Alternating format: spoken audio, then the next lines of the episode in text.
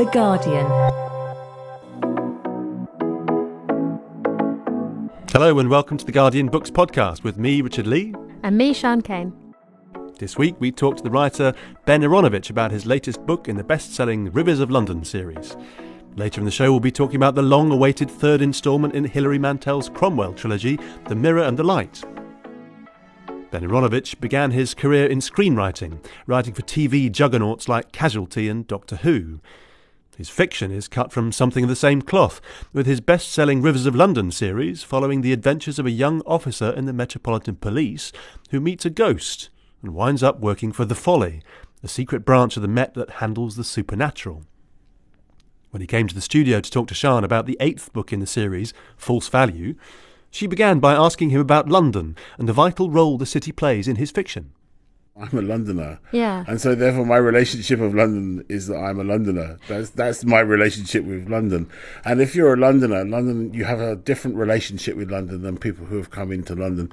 People who come into London for whatever reason, like yourself, have come in for excitement or work or, or desperation or that London is a kind of a, a screen upon which they project their fears and their hopes and but if you're a Londoner, it's where you you went to school. Mm. It's where you, you know you where you cinema, your your first nursery, your first film. Your, I mean, I remember going to see Robin Hood, the the the, um, the Disney Robin Hood down. That was like my first West End proper West End film. Went going down with my parents, and there were buskers and and and all that kind of stuff is is basically kind of like you for a Londoner. London is their small town. Mm. It's just a very big small town. Uh, I mean, well, like, I mean, Rivers of London was a massive bestseller. I mean, it's it, and it sold really well all over the world. Um, and uh, now we're, we're sort of we're on book eight of these series, and they they follow Peter Grant, who uh, is sort of uh, he's uh, seconded to the the last officially sanctioned English wizard, um, who is uh, working wizard. for the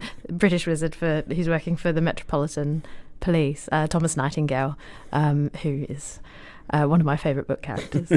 um, and, and they're so fun. And I just sort of, I was wondering about how you came up with this. I well, I mean, the, there's a flippant answer to that. I was desperate. um, I needed money. I was going bankrupt, and I was working at Waterstones, running the crime and the science fiction section. So. Uh, I used to make this joke, which no one gets anymore, which is oh, why take two genres into the shower? You see, but you have to be over forty to find that funny. um, but somebody's laughing. I guarantee, listening to this has found that funny. At least Yeah. one person. Um, I so I did, I was looking around in ideas that I had rummaging around in my head for various story ideas, and one popped out, and it was called Magic Cops. And it was a television idea I had, which was basically, you know, what it says on the tin. It was going to be mag- Magic cops, cops. That, cops that did magic. and I quite like the idea of um, of kind of working class magic. The idea of people who kind of turn up and go, "Oh God, not another Balrog," kind of. and I, I always thought of it. I always thought of it as Gan- what happens if Gandalf joins the Sweeney. You see, that was just really jaded. well, you know, just like it's the day of work. It's Yeah. like, you know, and and then I I started adapting it because prose is a different medium from television.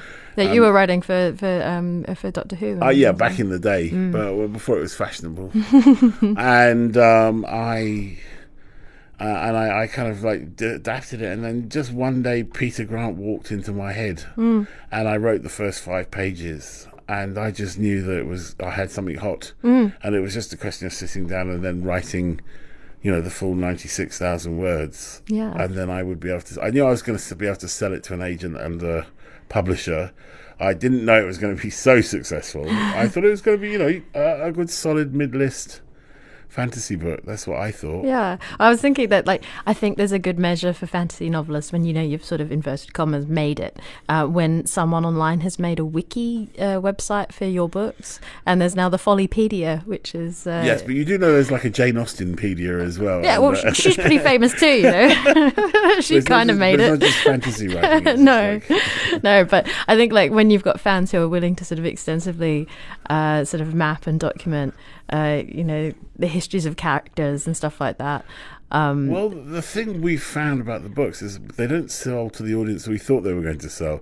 So we thought it was going to sell exclusively to that audience, Mm. but no, it's a very general audience that's spread. When I go on tour, I'm meeting people from all over. Are, are you surprised by, uh, say, like people like myself who may have never been to London or uh, not from the UK who love these books and love the the setting so much. Well, given that even Scottish people like them, they must know, be all right. they must they must have a wider appeal. Given that you know London is the great Satan in the cosmology of Scotland, so um, I yeah, so no, not really. I like books about foreign places, Mm. so I completely understand. There's nothing quite like getting a good crime story set in a foreign country Mm. because you think you're like you're learning something and there's a horrible murder. you know what could be better? And I I was wondering how you go about building a world like this when just by the very nature of fantasy, you kind of have access to all the toys you could possibly want. Um, that you are setting your own limitations about, you know, what is logical and what isn't in your own universe. Well, I mean, part of it's like I have my personal preference for what I think I want in my fantasy world, so that creates a kind of one level of of of of restrictions. So you know, I like certain things, so you're going to Hmm. like get maps? those things. Yeah, I like maps. I like logical, magical systems, but I also like whimsy. Hmm. So I wanted a system, basically a sort of background where I could have both. Yeah. So whereas the kind of magic that Peter and Nightingale do is, is very formalistic. I mean, in, uh, codified by an Isaac Newton. So you know, it's uh, that kind of a magic where it's like lots of um, rules and stuff like that. And there are the limit. You know, I have very strict limitations. We we actually follow the the law of therm- thermodynamics. So you can't create things out of nothing. You can't and you can't abolish things because the because of the energy constraints and then I have my, my rivers and my fae who could do th- extraordinary things out of whimsy, so that I can have a bit of sort of stardust magic, sort of like, like pixie dust magic that can be sprinkled over things. and and so I, I basically just aim to have my cake and eat it. Yeah.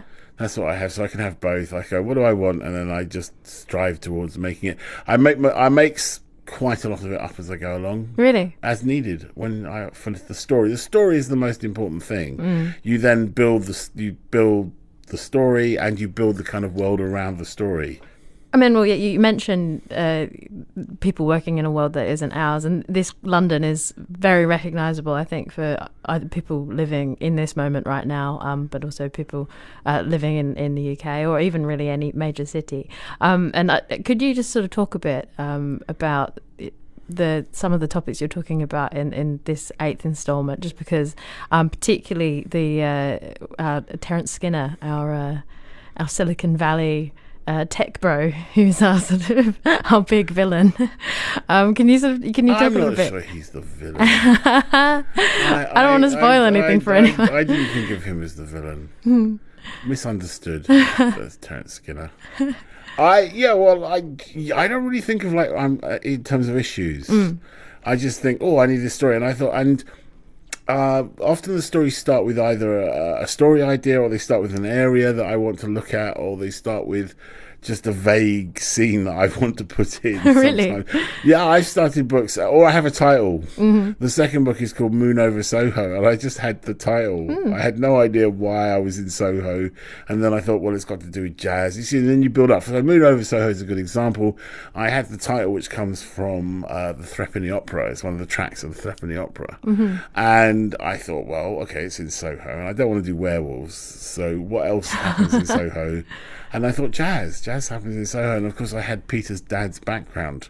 So I thought, right, this is my chance to look at Peter's dad's background and his relationship with his father, uh, and and with jazz. I I wanted a story, do a story where you have a murder in the the most expensive bit of real estate in London, and that was the Hanging Tree, because you start in Number One Hyde Park, which is the most pointless piece of architecture has ever been built in this country whatsoever. There's other authors that have used. I'm thinking, like particularly perhaps. Uh, I mean, there's there's China Miéville, and there's also uh, Neil Gaiman, um, who have used London as a setting for. Uh, of London equivalents like settings for um, fantasy books, um, and uh, reading this book, I was thinking about um, Neverwhere a little bit, just because of that, uh, the way he uses location and then um, embodies them in a person. So, like that Angel Islington, for example, in Neverwhere. I read an interview with him, and he was saying that it actually uh, it was a, the sequel was born of anger in terms of how uh, certain things that had changed about London um, since he wrote Neverwhere. And uh, do you feel angry at all about some things and Yeah. how they operate in London? Yeah, like, does I- it feed I- into your writing? um, uh, my anger is more I don't know. London is a huge city. It's always been a, a bit of a mess. It's never been a coherent city, um, and Londoners have never allowed the the establishment to really get control. I think the, we were really at the point where I think a couple of points in the 19th century, and now we're at the point where where the the gentry have made a concerted effort to seize control of London and take it away from the people that live there. Um, but it never really lasts for long, and I, I feel we'll have some more riots and drive them out sooner or later. Really? Um, they're that yeah, you, you see can see that from the concerted waves of efforts to try and drive the working class out of London. You got got things like, for example, Charing Cross Road was built to demolish St Giles St Giles Rookery. They these people were not these people were not rehoused, nor were the people who were driven out by the building of the Metropolitan line. None of these people were ever compensated or rehoused. They were just driven out. And then we got slightly more humane in the in the 1920s and 30s and 40s when we started shifting people out of out of London into the new towns and stuff like that. And uh, the the bedroom tax is a particularly mean spirited drive to drive poor Londoners out of London. Um, and I don't think anyone's kind of thinking to themselves and rubbing their hands in a kind of Victorian villain's glee, going, "Aha! We shall drive the poor out of London!"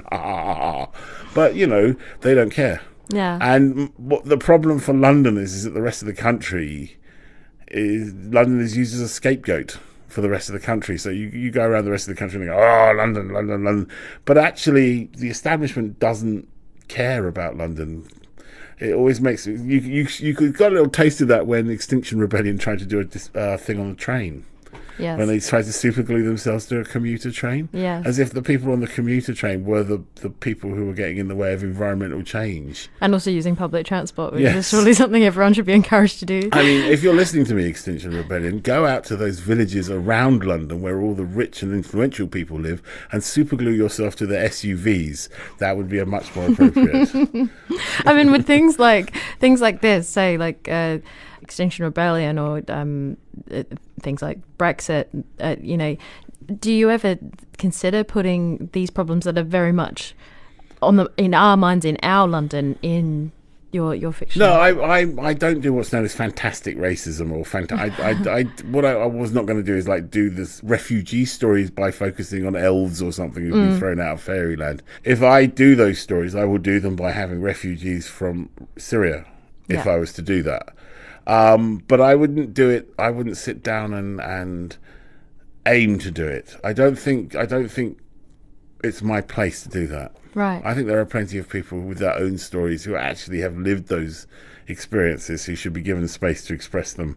I don't think it's my place to to to to write into the experiences. I to reflect it, yes, because it is part of London. So to reflect it in the same way I reflect other parts of London, other good and bad bits of London, and and to exp- reflect the experiences of of the mad diversity of the city. Yes. But I don't think it's my place to be going, oh, look, I shall make it so that magic becomes, I don't know, an analogy for, for drug addiction or something. what you were saying about reflecting the, the diversity of London, that's one of the wonderful things. So one one of many wonderful things about these books is that how very uh, true to form. When I did finally arrive in London, uh, the London I saw on the page is very much one that I could uh, recognise, and, and and particularly with Peter. And Peter is mixed race. Um, he's working class, um, and his mother's she's from Sierra, Sierra Sierra Leone. Leone, yes. Yeah. And you have said quite a lot about this um, before, but uh, you know, talking about how, uh, say, like U.S. publishers have handled Peter um, in terms of how his Well, funny, it's the covers. It's actually covers, visual it's representation. They, they, they, well, isn't so much whitewash, just bugger it up. yeah and and it was one of those things. I what I, I know what happened. I found out what happened is basically um, in publishing, especially when you're a first author, there's a limited budget for the cover. So what what happened was they went out to find a mixed race actor to shoot a picture of holding a gun because they're Americans and you can't have a thriller cover without someone holding a gun. and they went and got someone who looked see uh, because he he's not a villain. There's only two main um, two main black stereotypes in America f- who aren't villains, and that's the the big hulking guy who's on your side, and and the skinny Chattermouth. Yeah, yeah. On your side, and they went out and got a big hulking guy with no neck, and they they, they shot him, and then it just looked really stupid. It didn't look like and Peter. and then that was and then just to compound it, they they decided to black out him completely, which just was just. I don't even know why they did that, and there was no more money for another cover. Mm. So I, I just said that's terrible cover, but there's nothing you can do when you're first starting out as an author. You Yeah. don't get any say in, especially in America, if you're a British author, Mm. in what the covers look like. You've been admirably vocal about publishing and uh, how publishing handles uh, diversity and um, Badly. badly, uh, and uh, particularly I'm thinking back. Uh, and the media in general. As a Londoner, right, it's very striking when you go into these national institutions like publishing and the BBC and, and the and the media and the press, right? You go in and how white they are compared to London. yeah, Because you go to a mixed school, you go live in a mixed area, you have lots of mixed friends, and you go into these. Suddenly, you walk into the BBC, and the only black people. This is 1988 when I first walked into the BBC. It might have changed a bit. The only black people are the people working in the canteen and on the door, and literally that is what you do. And in publishing, it's it's the same. It's all people from from Hastings, and I don't know places outside the M25. And they're lovely people, but they're, they're not the most diverse group. no. Do you think there's anything? I mean, there's uh, sometimes a lot of publishers have started bringing in things like sensitivity readers and stuff like that. I mean, how do you feel about th- th- those sorts of things? Do you think it, I, I think it's working? I think I think all- I think they they're, they're going to have to throw stuff at a wall until some of it works. Yeah. Basically, sensitivity readers, I think they should be uh, offered Mm-hmm. to authors. yeah, if you want them. I think there's not nothing does never hurts if you're doing a subject that you're not actually intimately in, in, uh, acquainted with yourself. To have someone who is read it for you. What you don't want is a kind of checklist because that doesn't matter. And the thing is, is we can deal with this problem very simply. We just have more non-white people writing books, and then we don't have to have worry about this. Well, it's what I again. always feel about sensitivity readers. It's like, why don't you hire those people to work at the publisher all the time? Yeah. Um, I mean, this is very tangentially involved, but I, I just I, I found it interesting. Um, I actually it took me a very long time to realize that uh, your brother is David Aaronovitch, Really? even though you got the same last name and you don't look too dissimilar. Yeah, yes. Um, Most people think I'm him half the time. He they? still gets tweets from people congratulating one of the books that he's writing. Yeah. So I mean, I, I was uh, I was reading an interview with him about uh, Party Animals, which is a sort of book about your family, yes, right? lovely book. Yeah. Well, I so I read this uh, interview with him, and he was saying that he had not shown you the book. And it was sort of at the stage, you know, he was doing interviews for it, so it was quite a late stage. I mean, he said you can interpret it quite aggressively, um, which is that this is my attempt to take their parents away from my siblings, but I didn't want to invite a problem that didn't exist. And I thought that was really interesting in a family where you'd have multiple authors about whether they're, you know, what is the line between It you as an author and as a brother? This is, this is this is a non-fiction thing, right? Yeah. This idea that he could take my parents away from me by writing Yeah. a book about it. what? Is this a pretension of non-fiction writing? Yeah, this is like you you can't take your. He can't take my parents. away. I mean, I, I, it, I don't think it. I, it, I just don't even understand the concept of what you know. It's a sort of very, it's a very Sunday supplement thing. Kind of like, yeah, I feel like my parents were taken away by this statement. No, I, I was great because I, I mean, I only appear in it as a two-year-old, so I come out completely unscathed personally, right? But it was fascinating Yeah. about uh, all the background stuff about my father that I didn't know and about my mother. I mean, I knew some of it, but I missed a lot of the the the relatives. I missed a lot of the very intense party stuff because by the time I was around, it wasn't so much they were drifting away from the party, but the party was mellowing out. So, Is it mean- the party we're talking about? Is the Communist Party? Yes, sorry. Yes, when you're from a family like mine, there is only the party. The party. right? and and people are either in the party or they're not in the party. Oh, that's so interesting then, because I was wondering whether there were any lines between how, say, Ben, the author, uh, would react to a, a book about his own family, or Ben, the brother, because he he seemed a little bit worried at that point. in Well, yeah, because he is because he got a lot of stick from from my mum's friends Mm. and my dad's friends. They got a lot of stick. It's, it's a bit like religion. They, you know, my mum had had communism the same way other people have religion. Mm. It was a set of rules. You did this was bad, that was good. You know, good people did this, good people believed that, bad people believed this. My mum was very, very forthright about the use of uh, violence to overthrow capitalism. She was very disappointed, I think, in the Communist Party when it drifted into kind of political the the gentler end. the gentler end. I, I don't know. Sometimes you see, it was very hard to tell with my mum. Mm. To her dying day, she claimed not to know the meaning of the word sarcasm, but we think she might have been sarcastic when she was saying it. But we never caught her out. So I have to then ask. I mean, now we're at the, you know, we've got book eight now, um, and uh, where do you go from here in terms of Peter? I mean, like, I, I don't want to spoil it in terms of where it's all left off, and there's a lot for you know, it's, it's an open end. You know, we're definitely getting a book nine. I'm guessing. 10, Uh-huh. 11, and 12. you're going to go up for ten or twelve. Contracted. You're contracted. Yes. So, do you have your? You were mentioning that you go from title first to, to perhaps No, no, sometimes, sometimes. sometimes, an Sometimes a idea. location, sometimes an idea. Well, I was actually wondering about locations. Where, where else in London? And we well, the, Peter. the next one, the next one I was going to do was going to be Golders Green and Canals. I don't know Hmm. why, but for some reason it's veered off. Uh, at least part of it has veered off to Manchester, which caught me by Oh. surprise. Yeah, so I went, oh, okay, um, but probably seventies Manchester. So I'm not sure Great. I'll have to do that much research because Manchester's changed quite a bit. Um, and the next one after that is Aberdeen. Possibly the most exciting news of uh, my year is um, that you are adapting Rivers of London with Nick Frost and Simon Pegg. And uh, when I found out about that, I was like, yes, they're sufficiently nerdy enough to do a good job. Oh, very, very nerdy. I mean, Yeah. it's, it's like, it was like a warm bath. I just go like after after dealing with other television companies when they, they, they don't really understand what you're talking about. Yeah. I just sat down with Nick Frost and we just nerded out for about 50, Oh. fif- 15 minutes. Um, yeah, they're mad. Uh, they've hired equally mad people, so I fit in You're pretty perfectly well. Yes, nerdy mad people. It's, going to be very expensive. It's going to be very difficult to finance. So it's still it's still uncertain as to whether it will actually happen. But we're going to give it a good shot. That was Ben Aaronovitch. False Value is published by Gollancz. After the break, we'll be heading back to the 16th century and the woman of the moment, Hilary Mantel. Welcome back to the Guardian Books podcast. Hilary Mantel may have had plenty of time to brace herself for success, as she quipped in The Guardian last year, but what a success it is. After eight long years, Mantel is back with the final part of her Cromwell trilogy, The Mirror and the Light.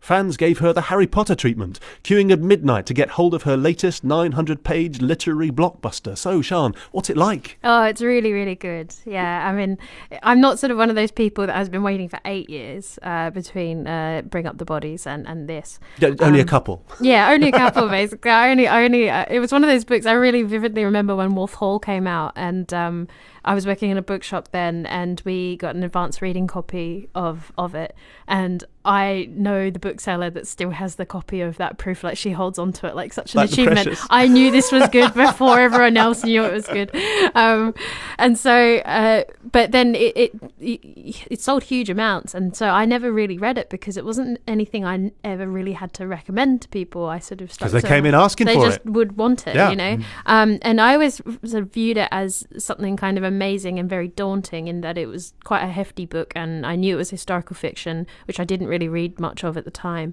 Um, and the fact that so many people came in for it though made me think like, oh, this is quite strange. Like this is almost what you would expect for a commercial novel, and this is very much not sort of a uh, you know a thriller, commercial thriller or something. But it it's so amazing now having read the most of the third that, that there's this really um you really notice that um when you think back to like sort of great reading experiences that you've had usually you can sort of lump them into different categories and you can say well i really enjoyed this book because um it is a, a compulsive read. And then i really enjoyed this book because of the skill that is shown in this book because you know the the writing is beautiful um, and uh, I enjoyed it simply for the quality and skill shown. Yeah, the prose. Yeah, um, and then when you get a book like this where it's both at the same time, uh, it's it's kind of amazing to have a reading experience when you're constantly aware while while you're reading how much you're enjoying yourself. and not only that, but also you're part of this massive kind of phenomenon. There's people Yes. all over the country having the same reading experience. Yes, and I, I don't know what it was like for people. I guess it wouldn't have been this, the same for Wolf Hall in that I think uh, perhaps uh, you know that was a bit you know there was some sort of word of mouth still happening amongst readers, and Oh, then it was slower to build, wasn't it? yeah, and then Booker Prize win, and then the second book comes out. Maybe by the second book there was some sort of sense of phenomena, but then with an eight-year wait, um, it's kind of fantastic to have such a, a big book and an accomplished book, and also have a book that had huge expectations riding on it, and to have it meet those expectations. And by doing so, surpass them is kind of a, a really amazing thing. Um, and yeah, having a book that you're reading and enjoying and being aware that you're enjoying it, I haven't had that for such a long time. Um, and she like Mantel's so skilled in, in and I think part of it perhaps is she has talked about this her use of the present tense to insert some sort of sense of urgency into a story where we know where it's going. You know, there's no spoilers. We know that Thomas Cromwell is, is beheaded at the Tower of London, and we know we're getting there. But the fact that she can make it compulsive to return to and see how she's going to take you there is just like so so incredible.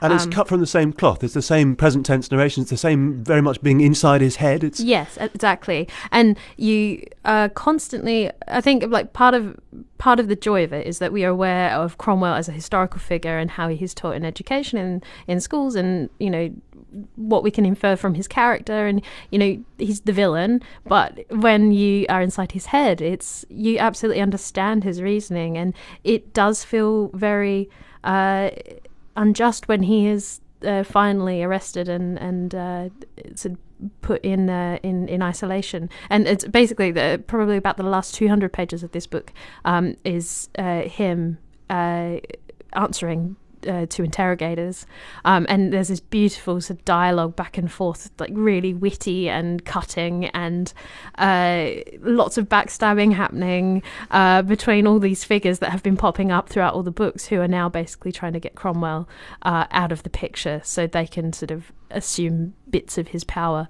Um, and because uh, there's, there's very much there's a focus on, on his his trial, such as it was, and and his it's that's the balance of the book, is it? Yeah, so it, it's set over the last four years of his life, and then um, there's this. Uh, I think it's like 48 days he spent in the Tower of London, and um, uh, it's just such beautiful writing in that you you are constantly reminded of uh, moments from the previous books, um, moments in earlier in his life that we didn't know about, um, and I mean it's not a spoiler certainly, but just uh, in terms of how she writes the final seconds of his life on the last couple of pages. Um, there's a beautiful use of the very first scene from the first book that comes back, um, and that that uh, that that amazing first line. So now get up, um, which was I loved that when they announced this book and there was that teaser billboard that was put in the middle of London and everyone lost their mind because it, it said nothing but it said so now get up and everyone immediately knew that we were going to find out when this book was coming out and to see that line come back uh, in the final moments inside his head um, you know it's it's a really emotional and affecting affecting scene um, even though you know you know this was a real man and it, it I feel the emotional attachment to him like I would like a best loved character um, a fictional character. Um, so yeah it's it's a kind of a remarkable achievement and I, like I, I have been constantly taking photos of pages. This is what I do. Instead of underlining things in books I take photos of pages so I can remember passages and my phone is now filled of, of pictures of pages in this book. Um, but just like just as an example, if you haven't read Mantel, just small moments like this. When he was an infant, his sister Cat used to tell him the bells made the time. When the hour strikes and the music shivers in the air, you have the best of it, and what's left is like the sucked plumstone on on the side of a plate. Isn't that just go, yes. beautiful? Like, oh, she's just so so uh, wonderful. And this is from a moment when he's uh, uh, when uh, Cromwell is in the tower. He says, July and the nights are short. When the light begins to fade, he sends the boy out again to find his supper, while he thinks of heaven and hell. When he pictures hell, he can only think of a cold place, a wasteland, a wharf, a marsh, a landing stage, water distantly bawling, and then the boiling coming nearer. This is how it will be, not pain itself, but the constant apprehension of pain, the constant apprehension of fault, the knowledge that you are going to be punished for something you couldn't help and didn't even know was wrong, and the discord in hell will be constant, repeating forever and ever, a violent argument being carried on in the next room. Isn't that beautiful? Uh, and there's 900 pages of it. I I mean, what's it like having that kind of experience at that kind of scale? Well, you what? Like yesterday, I, so I went and bought my book. This is how much I love it. I get sent free books all the time, and I went and bought a book. Um, and uh, I went into the shop and uh, picked it up and realised I haven't held a book that big. And this is even including Ducks Newburyport, which was a paperback, and so was kind of a bit more flexible. But I haven't held a book that big since I think the fifth Harry Potter book, and it is actually kind of It's that comparable. chunky. It's that chunky. Um, and so I, yeah, I, I, I do understand. Like I, I, I'm very not, uh, I'm not wedded to e-readers or anything like that, or print books either. I'm unromantic about these things. It's more about convenience. Um, but actually, the uh, the physical book is a very beautiful thing, and I'm quite glad that I have it. And yeah, you do need to break the spine. So, do you think there's any kind of route, any kind of opening, any possibility of another one, a sequel? No, no, this is it. And she has actually said that she that uh, some people have asked her to write about Elizabeth, um, and uh, it's the the sort of last of uh, everything. But she is like, no, not interested. Done, finished. Yeah, She's but, like- arrived at the point where she set Yeah. off from, and that's it. She's yeah, and I think like she came into Wolf Hall and all of these books because she was interested in Cromwell as the man rather than the period or. Uh, you know the setting. It, it was it, she wanted to write about Cromwell, and she initially pictured it as one book, and then now it's become three massive books.